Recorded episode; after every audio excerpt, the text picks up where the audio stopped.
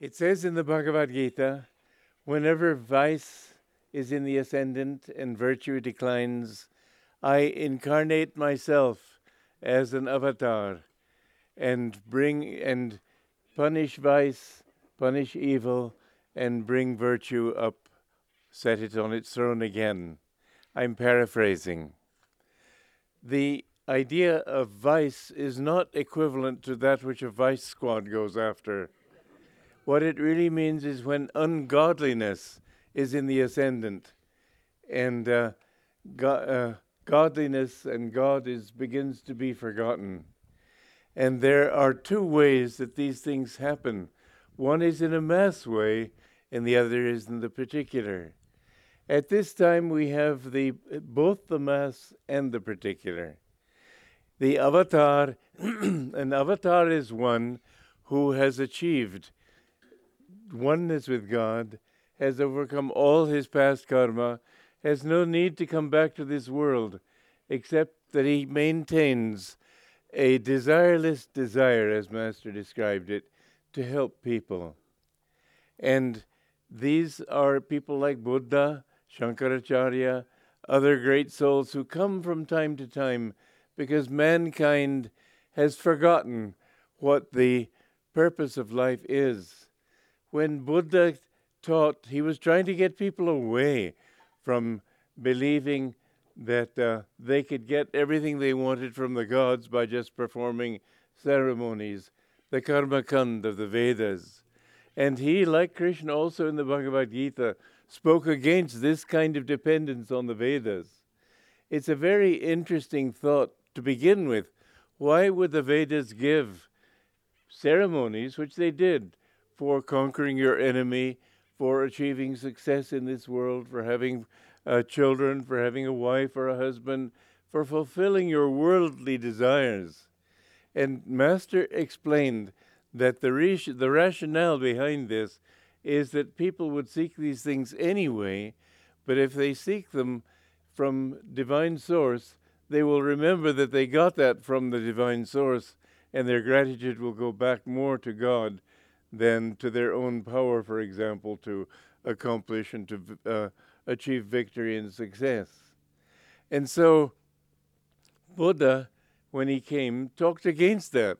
The Vedas actually are very deep scripture, and it's hard to tell from our point of view because the words have been translated in different ways and they have changed their meaning.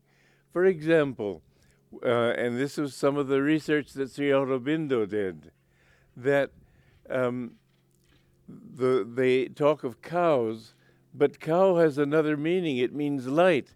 Go means light and not just cow. And people have translated the Vedas into modern times. They've forgotten that.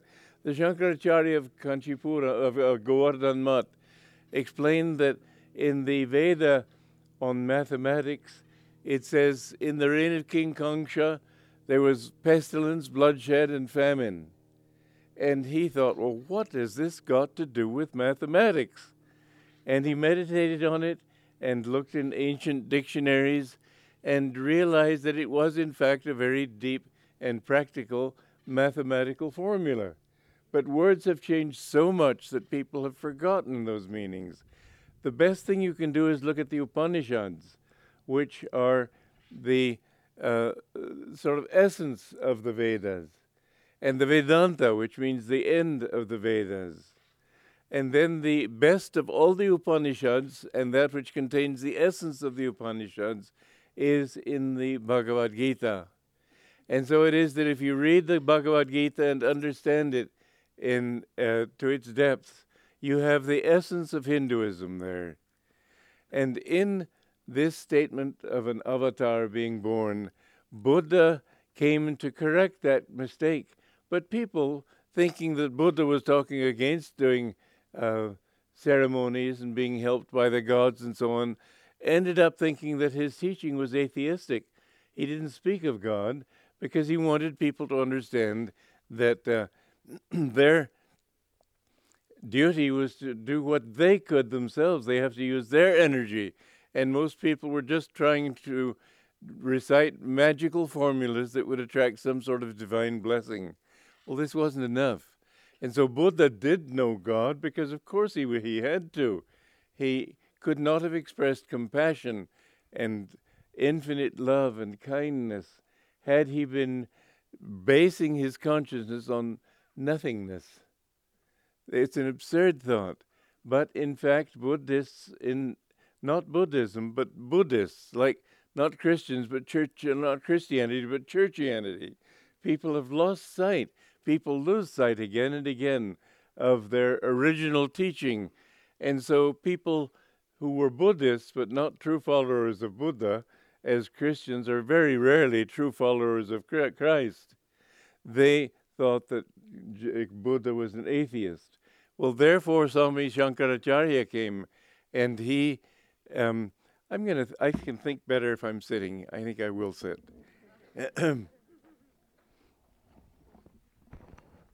okay.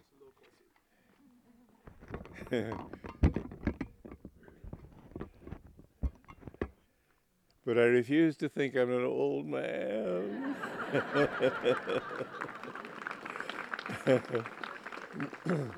I mean, 83 isn't old. anyway, um, when uh, Shankaracharya came, he said that there is God. There is a God, but he is not Shiva or Shankara, I mean, or uh, Krishna or Lakshmi or all those different gods in the pantheon of Hinduism. Those are only names of different qualities of the divine, but that the essence of God is Satchidananda, ever existing, ever conscious, ever new bliss.